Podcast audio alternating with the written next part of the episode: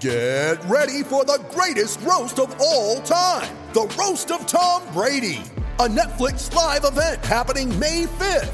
Hosted by Kevin Hart, the seven time world champion gets his cleats held to the fire by famous friends and frenemies on an unforgettable night where everything is fair game. Tune in on May 5th at 5 p.m. Pacific time for the Roast of Tom Brady, live only on Netflix.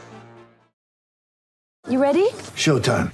On May 3rd, summer starts with The Fall Guy. Let's do it later. Let's drink a spicy margarita. Make some bad decisions. Yes.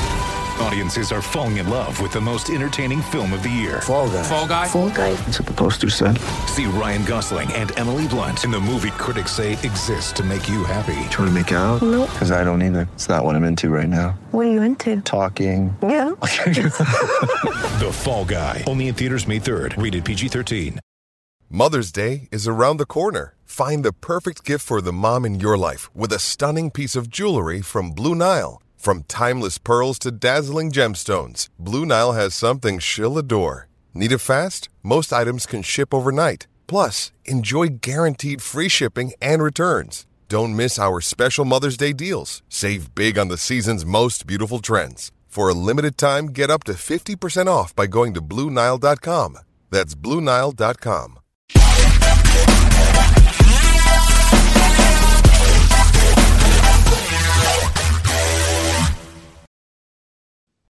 Hey guys, Si, and welcome to Ace Podcast Nation, where you can find podcast interviews, content on a variety of subjects, including football, mental health, serial killers, our film and TV podcast series, uh, conspiracy theories, wrestling, and music, plus more.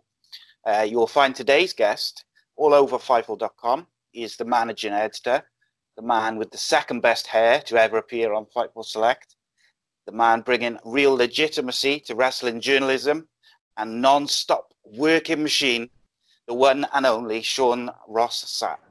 Welcome, Sean. Who is Si? Who is that?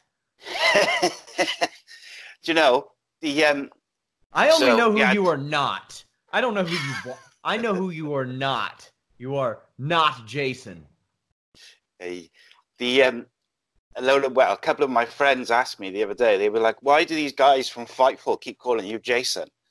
And they were like if they got your name they legitimately thought like that they were getting my name wrong. So it's- well, it's, it's spreading it's spreading into real life. And uh, like at one point i had my kids calling me as well which was quite amusing. So every now and again i just uh, send melissa a little message just a reminder never let her live it down. Yes, yes. Uh, well, I mean, now, now we have been formally introduced via podcast, even though we have done multiple together with you as under your alias, not Jason. Indeed. It's got to go by the got to go by the shoot name now. It's like switching between Wild Bill Irwin and the Goon. You're one and the same, but you're not the same. No, absolutely not. The um, yeah, it's a weird one because I still get people when I've messaged people about coming on, and uh, quite often they'll just they must just glance at my profile and they'll say they'll write their message and then they'll address it to Jason. So it's like even people who they just do exactly the same thing as what Melissa did. So I never correct them. I just I love it. Yeah, it's funny. It's good stuff.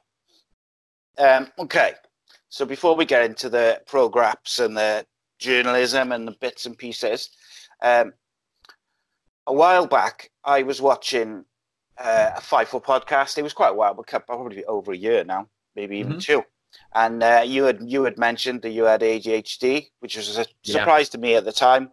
Uh, my son had not long been diagnosed himself. We were was having he was having some issues in school. We were very new to it. We'd never, you know, we the only people we knew sort of to talk to about it was the doctors and the nurses. Uh, like now, I'm where I've done the podcasts on it. I've spoken to lots of different people who've got it and this and that. So I'd never spoken to you or interacted with you, like other than maybe a couple of tweets about wrestling or whatever. Um, and I sent you a DM, explained the situation, asked if you had any advice.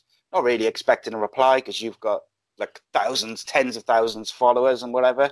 Um, and you replied not just to reply. You replied in detail. You, we had a little chat about it, and I really respected that. And I was so grateful because at that point I was kind of struggling with it. So I really appreciated that little, just you taking Oh, the time course. to reply. Of So I course, I, to mean, I. I I don't talk about my ADHD a lot because it, it's it used to be. I don't know if I would consider it a crutch. I don't know what I would consider it because I I battled it in my youth, and I mean battled it really really hard. Uh, when I had great teachers, I they they found a way to harness it and maximize it, and it got to the point to where. I, I don't know. I would be a little bit antisocial with it. I would stay in during recess, get my work done, and then I would have all my time at home to myself.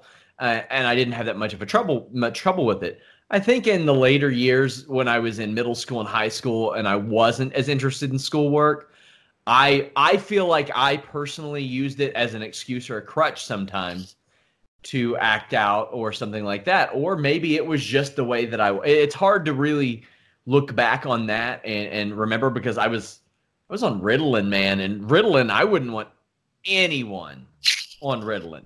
It it stunted my growth. I couldn't play sports at that age, which I think sports would have been far far more integral to my growth uh, in in adapting to using AD or using ADHD for good than Ritalin would have been, and wasn't something that I blame uh, on my parents or anything like that. That's just what people did back then. And in, in the later years, I tried, I think, Adderall or Strattera to kind of manage it. Now I just don't take anything. Now I'm like, you know what? If I want to do 200 things at once, I'm going to do that. And that's literally what led to me becoming so successful in my career. I do not think that if I if I didn't have ADHD, I don't think I would be where I am now in in in this. And I mean, occasionally that that it does lead to some issues. It leads to some complications, but it also leads to me being able to write, edit, podcast, um, set up things, sell advertising space, do a lot of stuff like that simultaneously, and not completely forget what I'm doing. Um, I'm able to use that as a benefit instead of a detriment now, and uh, there are plenty of things that, that happened to me as a result that were detriments, but I don't necessarily look at it that way now. Yeah, I think it's I, I I think it's really cool that in you know a lot of ways it seems like it you know it helps you with your your work and stuff. Like um, I was so against giving my son medication, and I re- like I really well out for well over nearly two years. I was like, I don't want to give it to him. He's twelve. I don't think he needs it. But he was having more and more issues in school. Yeah. So I sort of when I spoke to the doctor and they sort of explained that they don't really use Ritalin, which was like you know that was the main issue I had, um, and I and I spoke to you about Ritalin specifically, um, and then once he started taking, um, he takes Xaggitin now. I don't. It's probably called something else in the US, but Yeah. he is it, cha- it from- changes so often that it's hard for me to even keep track. People will, like I said, like you did, like people that I went to school with that remember that I was on Ritalin will ask me for advice, and I say, "Hey, I haven't medicated in 16 years. I don't think, probably 17 years at this point." Yeah, and I think, like, to be honest with you, I feel a bit guilty because I fought against giving him medication for so long, and then when he started taking the medication, he has gone from having trouble every day to now being in the top sets of everything and excelling in his education and excelling in his sports. So it's almost like I feel like that bit of guilt for as if I deprived him of two years. But you know, it's different for everybody, isn't it? What what works for one person might not work for you know for someone else. Um, I'm just hopeful that perhaps when he gets to sort of 17, 18, maybe he can step away from the medication side of it. But you know, that'll be uh, on him. Yeah. Did you, that- um, go on. go ahead. I was just going to say, did you encounter like any ignorance towards it in Oh, yeah. school and stuff? Oh, of course. Yeah. I mean, I but see the thing is I was incredibly hyperactive. I had ADHD and let me tell you, man, like if I was able to apply that to track and field a little bit earlier than, than what I did, or if there was a wrestling team or anything like that, despite my size, that's what weight divisions were for. That would have helped. But back then, I the thing is, when I was younger, I wanted attention. If I got the attention then that I get now, my God, I don't know how I don't know how it would have ended up. I don't know if that would have been positive or negative. But I wanted attention so badly, and I wanted to fit in so badly, and the thing is, I did. I had a lot of friends. I got along with people. That wasn't the issue. But at that point, ADHD makes you think so many different things. It makes you insecure. It makes you uh, overconfident at times. You go back and forth between all these different different things. So yeah, I, I experienced quite a bit of that uh, all the way up until really I graduated, and then then there really wasn't any of it, and it isn't like I'm dealing with a whole new set of people either. I've lived within 30 minutes of my hometown my entire life. So I still know all the same people. It's just yeah, I don't deal with nearly as much of that now. I ADHD like so many other things, it seemed like an outlier back then, but it really wasn't. A lot of people had it. They just didn't know they had it or maybe they had another form of it. It's it's something that I put in the rear view the the negativity associated with it because it brought me so much positivity. Hmm. Yeah, and I think that's it's a great way to look at it, and it, I think as is with anything, isn't it? Whether it's um, like an illness or anything in life, mistakes, positives. If you can turn them into something positive in your life, then there's a good chance that you're going to get the positive from it. Um, so let's move towards your fine work as a wrestling journalist, MMA journalist, managing editor of Fightful.com. Um, obviously, you were at Wrestling Inc. before Fightful, yeah. What Culture as well. Um, where else did you work before sort of Fightful, Wrestling Inc., What Culture? I worked for Bill Apter at OneWrestling.com, which is very much an internship thing. I remember uh, it was ahead of January 4th, 2010, which a lot of you may remember. That's the night that Bret Hart came back to WWE. And it was the night that TNA went head to head with Raw on Mondays. And I honestly, that was a dark period of WWE for me. I thought from like 2006 to 2011, it was just real rough. There were some positive points. And from about 2005 to 2009, I was just head over heels for TNA wrestling. I thought it was the best show there was. I loved it. And then there was this just really dark period ahead of then where I was like, man, do I want to do this? And you got to remember that was also an MMA boom. And I thought I was going to be a pro MMA fighter at like 24, 25. Not a lot of people are getting into pro MMA, or amateur MMA at 25, then later succeeding, uh, especially with the lack of athletic background that I had. So I was more into MMA, and I pitched him a column saying, "Oh, I want to write this column, and if I'm not in love with wrestling again by WrestleMania, I'll give it up." And he was like, "Yeah, I love it. Let's do it." I don't think I ever really wanted to give wrestling up, and I didn't. But after the conclusion of that column, he was like, "Hey, I see that you train MMA. I see that you do a lot of this stuff. You should stay on as my MMA guy." So I floated around with that for a few years. I think from 2010 to 2014 and then in 2014, I was like having an existential crisis. Like I was nearing 30 years old and I was like, what am I doing? I'm not going to fight. I'm not going to wrestle. My neck can't handle that. I got to do something. And I started to work at Fansided, which was a property of Sports Illustrated at the time. Met great people like Mike Dice, who, who were there. Left there for uh, What Culture, actually, which was a absolutely brutal and miserable experience and uh, it was just it went from Fansided what culture a place called rant sports very briefly and then uh, wrestling inc and i had a personal blog in the meantime called cage passion sports where i would write sports wrestling mma and it was uh, primarily a selling point for a local mma promotion where they would basically give me an area to do whatever it is that i wanted and launch some samples so it was a little bit of everywhere, but I didn't make it a career until Wrestling Inc. Yeah, and I, what I like about the way that you conduct yourself when you're writing stories and articles is that you make it very clear that you, um, if you can't verify it with several sources, then you likely won't run it or you won't confirm Yeah. it as information. Um, and in a world where there's so many bad, I suppose not just wrestling journalists, journalists with social media and stuff, there's a lot of bad journalism generally.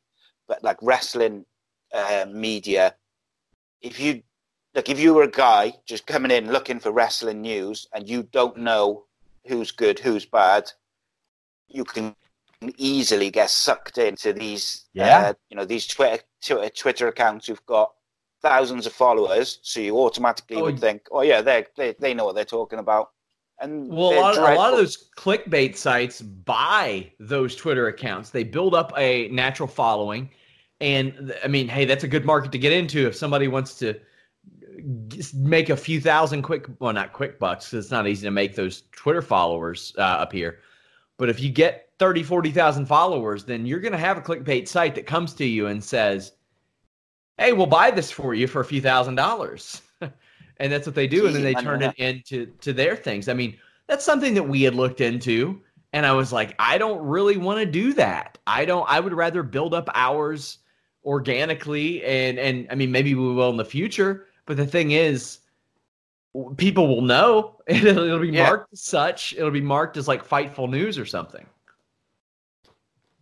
Yeah, and I think it's different. It's for sort of for people who are not aware, it can be difficult to sort of sort through what's legitimate journalism or what's legitimately sourced stories and what's not. Um, I'm not going to name the people who uh, are not because I don't want to give them the publicity.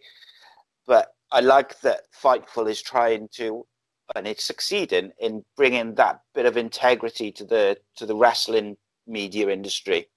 Because you know years back real journalism was properly sourced and researched and i feel like that's almost becoming a lost art in all aspects of media and journalism. Um, so i'm really i'm really happy to see it coming back um, and even like dave meltzer who i greatly respect especially as a like a historian, and I still subscribe to the Observer. Um, but sometimes I find it difficult to sort of differentiate between what's his opinion and what he's saying is sort of information or fact, if you like. Um, and I think that contributes a lot to the amount of uh, like trolling and abuse he gets Oh, yeah. because people find it difficult, don't they, to sort of work out what is his opinion and what's Well, I, think some of that does fall on him. You have to decipher that. That's why I had I I didn't understand how difficult it was for him because I don't have the level of notoriety or recognition that he has. I have about 10% of the followers that he has. So I had to put on my Twitter, not everything I post on Twitter is a report because I started to get people who would take joking tweets of mine and turn them into reports as if I was actually reporting them. For Dave, that doesn't happen as much. It's more of what's in his newsletter, and he will sometimes editorialize on something. And I think that he could do a better job separating that. I really do. And uh, but the thing is, he's done it for so long that way that I don't know if I, maybe it's not an understanding thing. Maybe it's he's just like you know what I'm doing is working, whatever. But you know, I his interactions on Twitter have taught me to interact with people a little bit differently on Twitter too. Occasionally I'll zing somebody, but I'll have people that'll say, "Hey, that Twitter account just got started last month. Don't even argue with them." And I'm like, "Okay." But my thing is, I believe that most anybody is worthy of having their opinion heard. Like, I don't think that because somebody's got like five or ten followers, they shouldn't have their opinion valued or heard or anything like that. I may zing them if they're being a dick to me. And I'll be like, you have five followers and three of them are bots, but that doesn't mean I value their opinion any less unless they're a dick. But um, yeah, it, it's a tough, it's a tough uh, thing to really approach for Dave, I think, because he's had a newsletter for so long and people would have to physically write him if they had an issue with his stories before then. Yeah. So, I mean, and that was decades and decades of stuff. So, Dave is still just great at what he does. It's just, I think a lot of people can't decipher or they don't bother to go behind the paywall to see what he actually wrote or Yeah. said.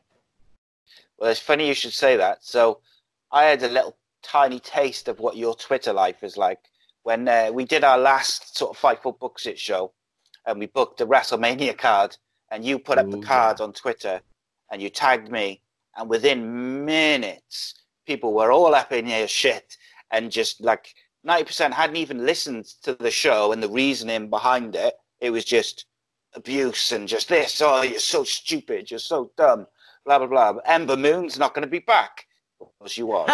Um, people, people had the balls to come on there and say, Ember Moon's not going to be back for eight months. She won't be back from that elbow injury. And I'm like, what? What happened? Did she get her elbow amputated? I've not known of an elbow injury outside of if you tear a tricep, sometimes your elbow will swell up, and that will lead you out for that long. But I'm like, what makes you all think that she's going to miss that much time with an elbow injury? And she was back by WrestleMania as we speculated. Hot dog. yeah. Hot dog. and it, it was eye opening to just that little tiny peek into your sort of Twitter life. Um, just because it was straight away, and I was like, wow. Don't know if I could deal with this uh, every day. Do you find it difficult to deal with like the trolling, or is it just a case of have a bit of fun with it, block, move on? Sometimes because I, I've said this on our show before. I live in a town of 200 people, and if somebody doesn't like you, then something has gone terribly wrong in that town because it's just the way it is. But now, I, on any given day, I will get between I think 750 to 1,000 tweets, DMs, emails, text messages, snaps, anything like uh, like I'll, I'll get I think about 20,000 mentions a month on Twitter is what the what our little stats say. So beyond that, I got I'm fielding DMs. I, I'm running a team the whole time too. Some of that can wear on you. So yeah, I mean, I, I anybody who enjoys being disliked genuinely, I don't quite understand them. I would love it if everybody liked me and if everybody saw me as Yeah. the as as a definitive source of pro wrestling news, but some people just don't trust and some people just don't like it. There are some people that I, I where I can tell that they won't be able to be talked into anything otherwise. That is- then I don't pay them any mind. I'm like, okay, whatever. Uh, if they're completely ignorant or they're a bigot, then I'll let people know that they're stupid and probably get them kicked off Twitter. Uh, if it's somebody that I think is just maybe has the wrong idea of me, I, a lot of times I'll reach out and I'll be like, "Why are you being a dick to a stranger?" or "Why are you this upset?" It's it's wrestling, so I mean, it does bother me sometimes. Yeah. Yeah, it must be it must be difficult. I suppose. I suppose if you can have fun with it a bit, it can probably help with dealing with that. Like if you take it a bit too seriously, or you take it to heart, because some people, I think, you know, a lot of people on Twitter, they just go, they're looking for that reaction, and they you could see their accounts. They're just tweeting sort of well-known people or celebrities, or they're in these sort of threads, and they'll say dumb shit just to get a reaction. So I guess you're trying to just sort through them and the people, like you say, who've just got the uh, the wrong impression, I suppose. But I mean, Yeah. yeah. So what's the weirdest re- interaction you ever had on Twitter or social media with a stranger? Okay, so when I made a Snapchat years ago, I didn't uh I didn't anticipate that I would have the following that I have now. So I used my real name. And that was a mistake because people before I made it public, people would just guess and add me. A good 5 or 6 months after we let Vince Russo go from Fightful, I'm doing a show on a Monday and I get a snap and it's from somebody I don't know and I open it up, and it's a giant dick pic. And it's and I don't know what, what the what the level of cursing is allowed on this show. Um, Yeah, yeah. I know you go on. You crack on. But the caption said, "Fuck Vince Russo," and to to which I replied, "I don't think you're gonna have much trouble with that with that thing." And then I blocked them. I had not worked with Vince Russo in six months. so that so was weird. That was immensely confusing to me. Um, myself and one of my writers that used to write for me had people try to extort us. Like Jesus that would Christ. yeah, I've had people reach out to my wife and like threaten her over me advertising on it. Like I've had a lot of real weird odd stuff. I think there was a a Reddit thing where I think she got I don't want to say I don't know if it was a death threat or just a violent threat or something, but it was very odd. Like you get those types of people every once in a while and I had a guy who actually writes who said he was going to beat me up at Survivor Series and I'm like you come into my house because I'm not going to Survivor Series. Like what's going on here? It's it's wild, man. Um there have been some pretty weird situations. There was one guy who I think he he wanted to fight me and then like people that knew him crowdfunded like $8,000 Canadian to try to make it happen and he wouldn't do I'm like my god. And I mean the thing is I was like okay, $8,000. I was messaging the guy like, "Hey, let's work this. Let's mm-hmm. let's let's work a match here. Let's split some money." I've had some super weird stuff. So and that's with me not interacting back to a lot of these things. Like uh, the last one I did because it was funny, but that was years ago. That was before Fightful. But those are exceptionally odd situations. Like people that think that they can extort wrestling writers because they have like some amount of money or they have something. Hate to tell you guys, I live in a fifty-seven thousand dollar house in a city of two hundred. It doesn't work that way. But other than that, uh, and see that that makes me a little hesitant to open up to people. But then I had the experiences like I had in Las Vegas, which were all positive, and there are so many awesome people. I'm like, all right, whatever. Yeah, I mean, you know, most of them are quite funny. Like obviously the ones with your your wife is a bit bit odd and a bit scary. But I mean, you know, people unfortunately seem to think that they can uh, they could just say whatever the fuck they want on Twitter with no uh, you know, no comeback, no nothing. They and you see them all the time saying crazy shit, offensive shit, and Oh, then yeah. they're off Twitter and never there again.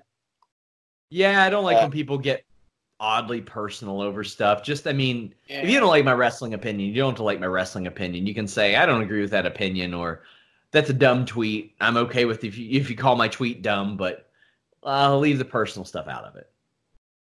Yeah, it's, it's, it's uh, like wrestling. isn't it? It's like makes no sense whatsoever to get so angry. Yeah, yeah, that's that's it's it's unnecessary. Yeah.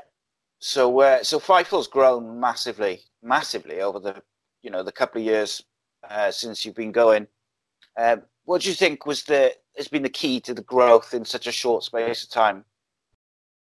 Well, I think our growth has been just so immense over the last year because I, I hired the right team. Before it was me doing news, it was me doing podcasts, it was me doing everything, and I would have an assistant that assistant editor that helped me.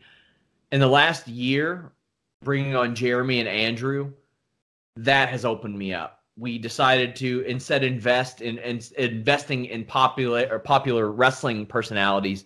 I was like, I want to invest in the staff. I want to get two full time writers, and that has uh, that's the reason I can do this show right now because I wasn't able to before a month ago uh, because I was still doing so much news writing, and that has opened me up to get more exclusives.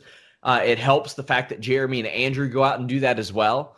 Uh, we've had a lot, like a lot of people don't get crossover content. I think that's important, but I, ultimately, I think it boils down to we have the best news writing period we have the best aggregation period and by that i mean we do it responsibly and we use our headlines in a way that isn't misleading but still makes people want to click.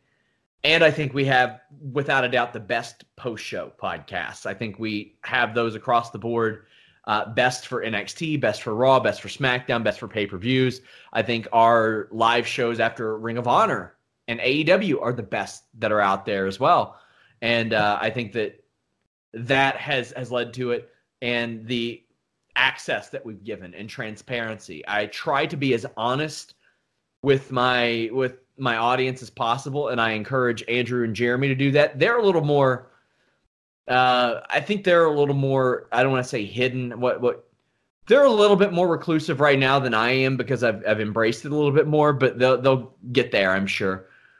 But uh, I, I want to be as honest with my audience as I possibly can, and I want them to know that I can't be bought, uh, my team can't be bought, and we're we're here to inform them and to learn ourselves. And I think that's been the biggest part. And we have somebody like Jimmy Van. This isn't his number one money thing. Like if we break even, he's thrilled. He just wants to see wrestling journalism uh, go beyond what it was. Yeah, and I think that's it, isn't it? it, it because it's clear that you two are so passionate about it. Um, and one of the reasons that I plug Fightful.com all the time is like I see you two at the top, and then I see the guys that you've assembled over the last couple of years. And I mean, even you know, at the start where you started the podcast and you had like the Shake Them Ropes guys and Anna Bauer, and yeah. you got Kyler on the socials and James Lynch. And then when those guys, like you know, like when Matt Riddle went to WWE, so he could no longer do the podcasts, you Yeah. fill in when those people go on to sort of whatever they go on to, you fill in with better, you know, just as good people. And I mean, I got like I say, Andrew Thompson came on the podcast last week, and we had a whale of a time. He was really cool. Like He's great. Speaking to him, he's a good guy. Yeah, he's great. And a lot of these people, like Andrew, started out and he was just writing. I want my my team to be as versatile as possible. I want them to write news. I want them to do podcasts. I want them to do interviews both on the phone and in person. I want them to be comfortable in the media calls. Because today in media, you have to be able to do all that. Very, very rarely can you get by doing just one thing. Uh, with the exception of podcasting, I've noticed that if you're an exceptional podcaster or an on screen personality, you can usually get away with just doing that. But as we've seen, Anna Bauer is an outstanding podcaster and an outstanding on screen personality, but we weren't able to like make her numbers quite explode like what culture. So sometimes you just got to step out. Fortunately for Anna, it's worked out for her and she's doing a lot of other stuff in wrestling. Uh, a lot of things you just got to throw out there and see if it sticks.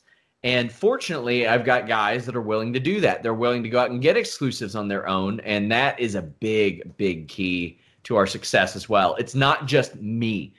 There are people who can't stand me, but they like Jeremy and they like Andrew. And uh, I think that's very important.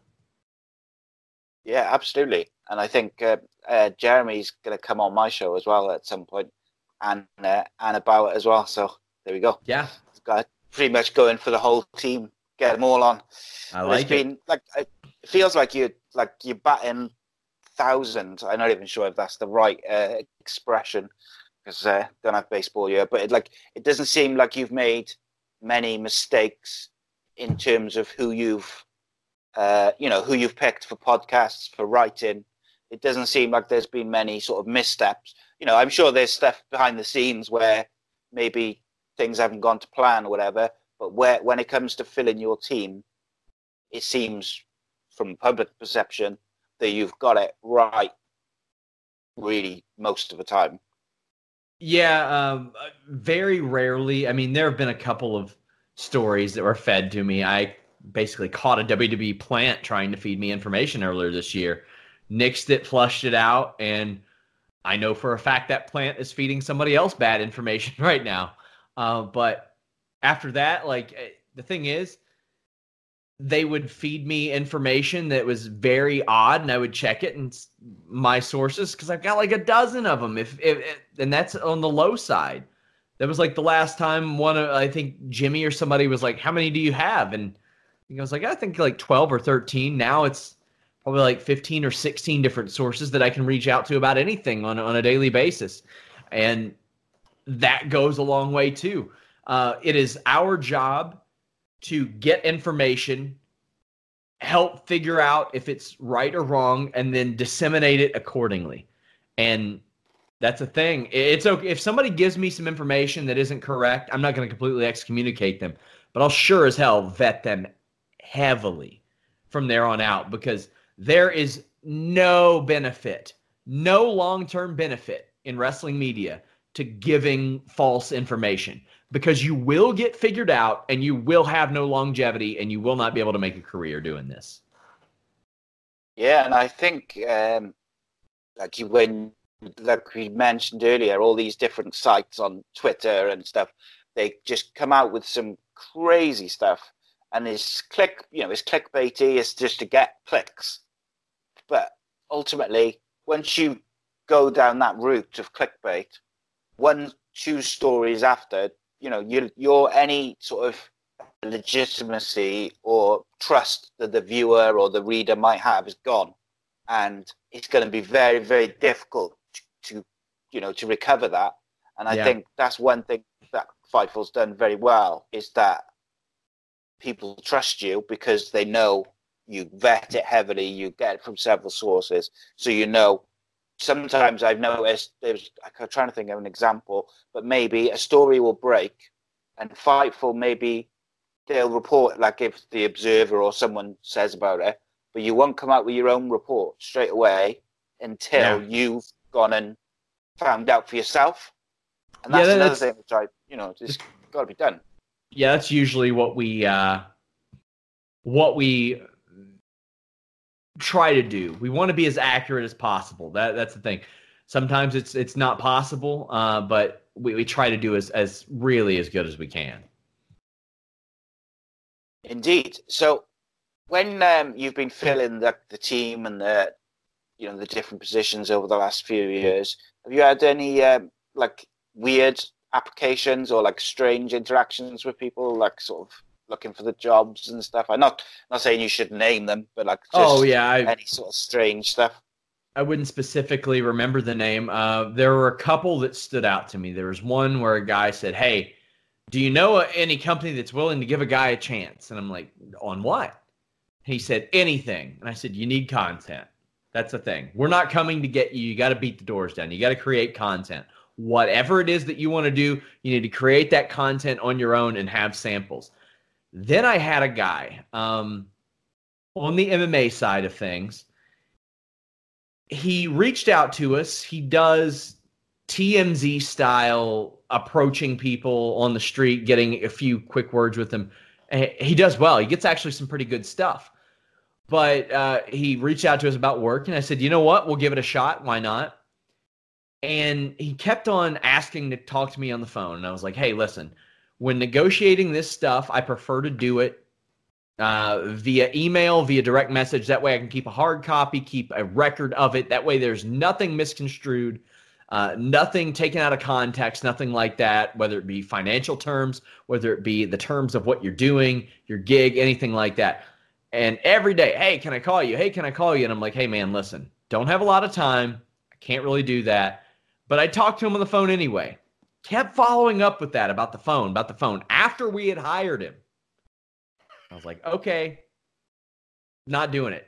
And I was like, listen, anything that I do like this with with a big time acquisition, I got to clear with Jimmy Van. And I mentioned that several times. And you, you're aware who Jimmy Van is, yeah? Yeah.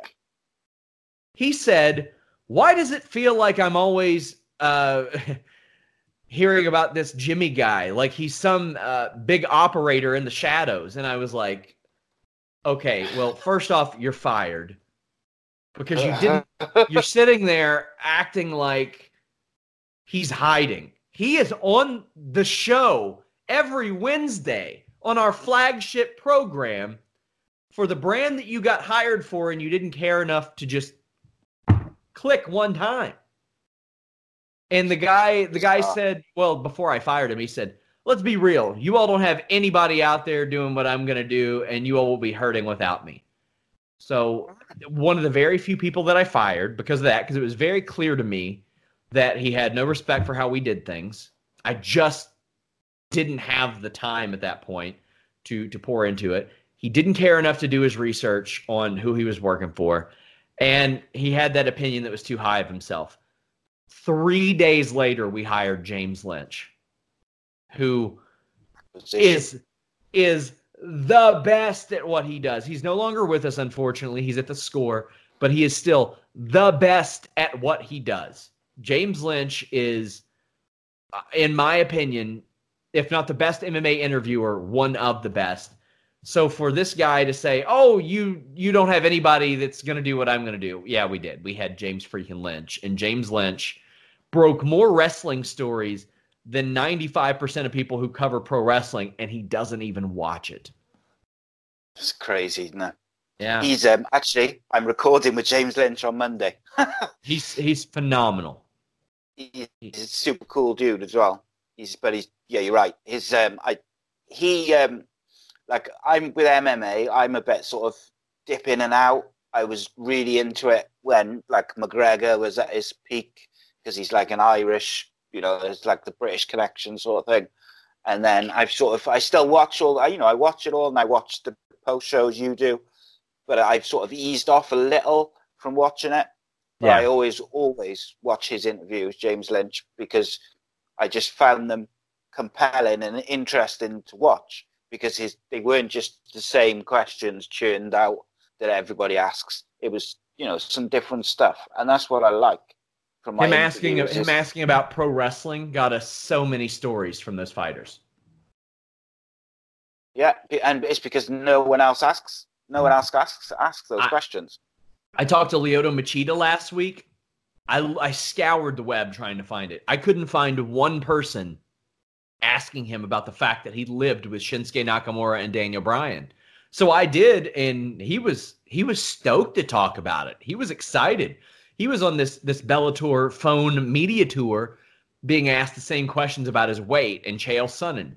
And here I am asking him about when he trained at the New Japan Pro Wrestling Dojo and Simon Inoki and Antonio Inoki slapping him and Daniel Bryan and Nakamura and about the competitive nature that he and Nakamura had. And he, he loved it. Sometimes you just got to step out. You got to try to be different. And uh, that that's something that I love that James Lynch did. Oh, absolutely, and you're right. I can't believe no one asked uh, Machida that. What? I can't believe no one asked him those questions Yeah. about. but there you go. I suppose not everyone's uh, is into the wrestling. Um, so we had one question from a Twitter follower who's actually a friend of mine. But um, before I ask that, I was going to say, um, talk to me about Jason Kincaid's writing because he is a special, special writer. I read his stuff, and I've got I have to stop what I'm doing and I have to sit and read it. And that's Well, an I've- incredible talent. I've got a couple that are in the can right now. Like because of his schedule, sometimes we'll get no articles for four months, and then sometimes we'll get like six in a week. And I've got two in the can right now that I'm going to put out uh, eventually. But we've got all these interviews right now. Uh, a friend named John Morehouse connected me with him, and he was like, "Hey, would you like Jason Kincaid to write?" And at the time, we had a thing called the Pro Series.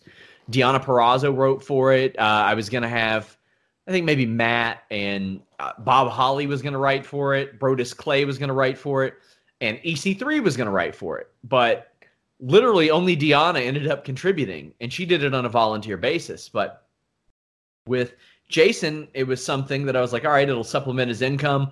We'll have a we'll have at the time it was Deonna, a female wrestler, EC3, a mainstream wrestler, and then I wanted a male indie wrestler too. I was not prepared for the level of detail and storytelling in which he had. And Jason Kincaid one day is going to write a book. He could probably write a novel if he wanted to. He is one of the most talented and gifted writers I've ever had the pleasure of of editing. He is amazing and just a great dude too. Like the just the level of recollection that he has is something that is very difficult to replicate or even emulate and he is just amazing he's amazing i everybody just type in jason kincaid fightful in google his author page will come up and you're going to have a ton of content to read evergreen stories that do not get old that is jason kincaid Oh, absolutely. I completely agree. And uh, like I say, every time I see that story on Fightful Select, I stop what I'm doing or I find time and I got to read it because it just it just sucks you in every time. And uh, so yeah, I highly highly recommend it. Jason Kincaid, Fightful.com. Um, so Johnny Wishbone on Twitter asks, uh, "Does SRS ever have a day off?" Yeah, I would say I didn't used to. Between 2014 and 2016, my wedding, I didn't have a single day off. So all I worked every single day of 2015. I had two days off in 2016. That was the day before my wedding and my wedding. I had those two days off. 2017, I think I had a handful, like three or four maybe days off. That has changed. Now I get at least a couple off a month. And the thing is, if I had my if I had everything constructed, I don't think that Jimmy would care if I had 15 or 16 days off in a month. It's not like him like cracking this whip. It's just the amount of dedication that I have to have.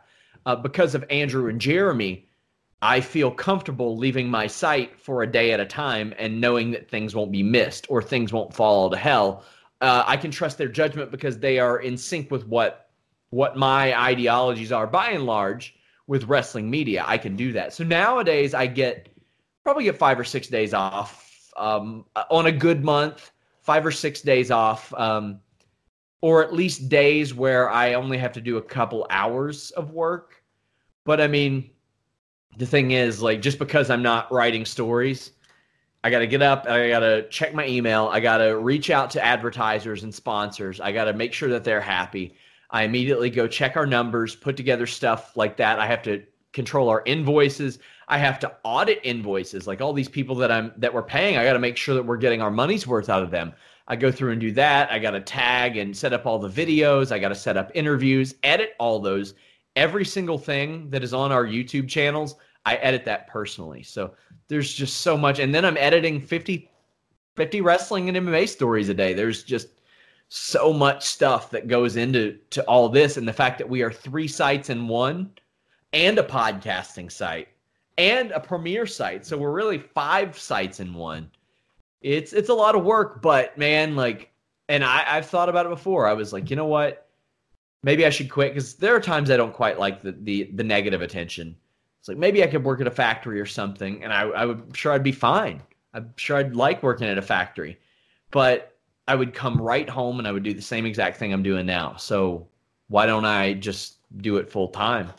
And that, that's what I went with it. But yeah, I'm very fortunate to have a very caring wife who understands and knows it's my passion too. Yeah, my um, my mother always said to me when I was little that uh, if you can find a job or a career that you genuinely enjoy doing, yeah. then you know you are very lucky because so many people around the world they got a job that they just they don't really like. They have to do it just to you know pay the bills, pay the rent, whatever it may be. So if you can find something that you can, you know, pay the bills and do all that sort of stuff, which you genuinely are passionate about and enjoy, that's how. Hey, my, my goal in life was to find something, or my goal professionally, I was like, you know what? If I could find something that I love to do and make like 500 bucks a week doing it, I would be thrilled. And fortunately, I I have been very successful in that in that goal yeah. at the very least. Indeed, you have. And but like you say, it's not. Um, you wouldn't have been able to be as successful as you've as it's turned out if you weren't sure no days off roster. Yeah, and and a, a lot of people um, they they wonder like oh, how can you make it feasible and stuff wrestling media. I live in the third cheapest state in the country too. That doesn't help. That doesn't hurt either. So I mean, it, it goes it goes a long way, and I couldn't be happier. Like I'm, I have a nice life, and fortunately, I've we've built something from the ground up in Fightful that people just love to they love to visit and they care the fact that somebody even cares what I have to say after a Monday Night Raw, that's amazing to me. That still boggles my mind. Yeah, and uh, this it is. It's awesome in that though. It's like I, because I followed Fightful from the very, very beginning. I remember from when you first announced it on like your, your Twitter. You said, "I'm leaving Wrestling Inc. to go to Fightful or whatever you know, whatever the wording yeah. was." And ever since then, I followed it, and to watch it grow organically it's you feel like you know I feel sort of loyal to it and and passionate about it, and I didn't even work there. So it's like I mean, you know, it's just one of those things, isn't it? Yeah, I, I, think I remember you reaching out to me. I think it was like July of 2016 or something like that. And eh, like you were one of the first people that were there around uh, checking it out and and all that. And I'm like, man, I look at Wrestling Observer and how long they've been around. They have been around just for decades and decades and decades. And gosh, I, I don't I don't want to. I think it I think it was started in like '82 or '83. So I'm like, imagine we're we're barely three years in, and it's like imagine being a fan of Observer like in 86, 87. Like, I hope that's where we are in like 30 years. I hope that we are the thing that everybody goes to. That's that's what I'm hoping. Yeah, I think, and I think because of all the things we've talked about, I think there's a very good chance, you know, that that's going to happen. Okay, so let's finish off. Let's get Okay. into it. WWE creative. Ugh. Oh my god. Oh, so is it as simple? Is it as simple as Vince McMahon out, Triple H in? Maybe. Uh, I've spoken to people who don't think it would be that good. That they say that Triple H has his NXT kids when it's convenient, but they aren't convinced that it would be open and shut. But Vince McMahon has to go. That is the only way. The only way. So in uh, in one of the Fightful Q and A shows last year, I asked you, would uh, Triple H and the board ever step in to remove Vince from his creative position? Um, as they must realise that a 74 year old isn't the best judge of what fans want in 2019. Um, and I think your answer was something along the lines of, you know, they wouldn't, and they probably wouldn't even try it just because of the, you know, the lay of the land and how much power he's got in terms of, you know, he owns the company, this, that, and the other. But do you think, like, obviously they're hemorrhaging, hemorrhaging viewers at the moment. Yeah. If AEW starts off in the fall and they pop a huge, you know, huge ratings in the first month or so, consistently, you know, every week have good ratings for a few weeks, that's that's going to be a big problem for the, for the WWE. I think if if AEW pops up and does 1.5 million their first day, that's something to be concerned about. I mean, WWE SmackDown was below 2 million this week. So if AEW shows up with n- nothing and they do 1.5, that'd be insane. Now am I am I predicting that they will? No. But if crazier things have happened in this world, so if they do that, WWE's got to be like, "Oh crap." Oh crap. So, man, it is just man. When you look at it, um, the being the elite guys, everything they've touched has turned to gold. So if you told me I've got a time machine and I've come back from the fall and they had 1.5 million viewers for the first three shows or whatever, I'd believe you. It wouldn't take Yeah. much, you know, it wouldn't take much to convince me. They've shown that they can tell long term stories. They've shown that they can build matches in the short term if they haven't got much time. Um, they haven't missed many steps over the last couple of years. Um, and what I think what WWE don't want is, you know, obviously you've got the r- rumors about the revival and Sasha Banks and Moxley's gone. Is you don't want viewers to start jumping ship as well Yeah. because um, I was surprised. Um, so in the UK, in the Monday Night Wars, it was quite easy to get for me. It was quite easy to watch WCW. It was on terrestrial TV, but Sky, uh, Raw was on Sky, which you had to pay for. Um, so I had a friend tape it. I watched both. But what what I've learned over the years is there was a large number of people who were one or the other, particularly in sort of North America. They were WCW or they were WWE.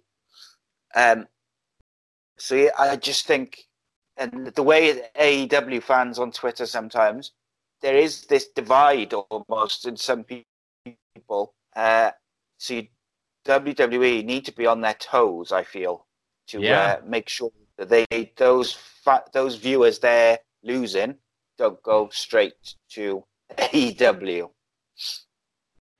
Okay. Yeah, that's the thing you got to worry about. I mean, Jon Moxley's the hottest thing in wrestling right now, and I mentioned this on the on the list and your boy. Uh, WWE has like 44 million subscribers or whatever, or not subscribers. Yeah, subscribers on YouTube. And their top rated video didn't even sniff Moxley's uh, YouTube video that got 3.3 million on New Japan's YouTube, where they have 247,000 subscribers. So we're talking about less than half of a percent of the number of subscribers. But Jon Moxley, following a squash match, did more numbers than anything on SmackDown did, on uh, at least digitally. And that, that is a nice gauge of seeing what people globally are going out of their way to, to witness. That says something. I think it says something. Oh, absolutely. And I think so.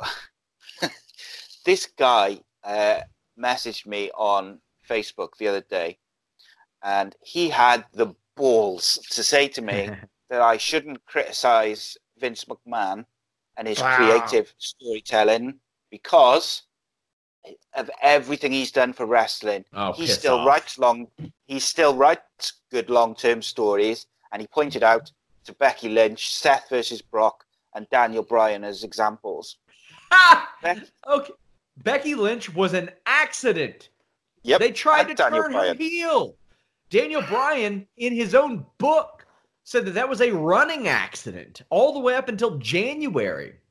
Kofi Kingston, that has been a good story, but it wasn't one that they crafted.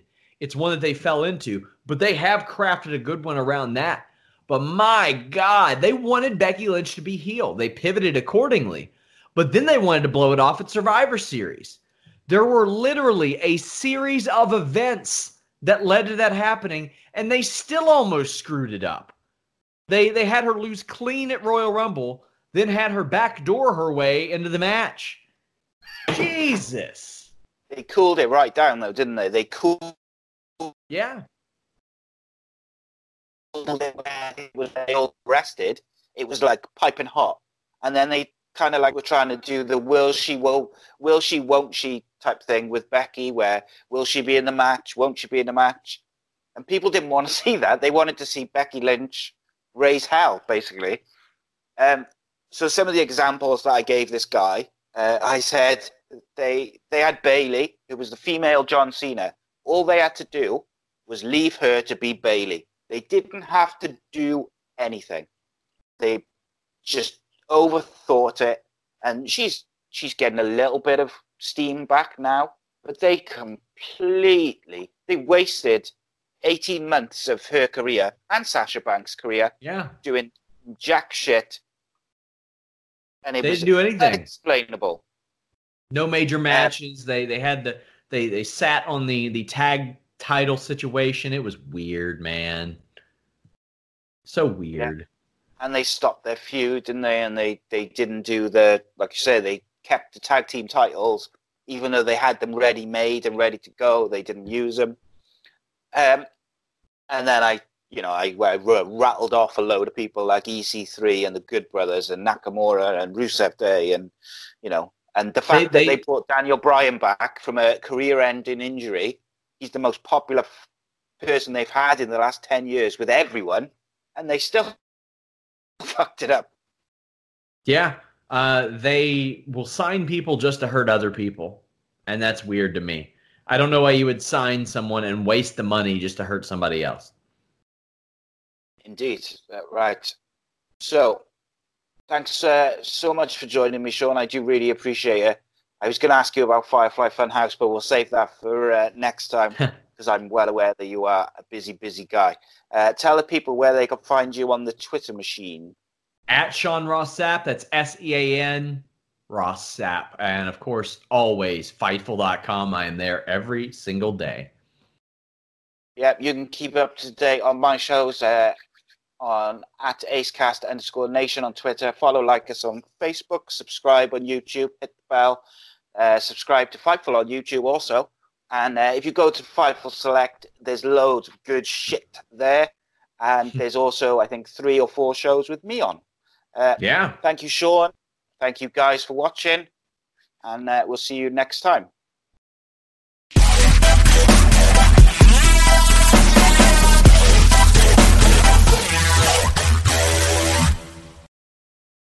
Sports Social Podcast Network.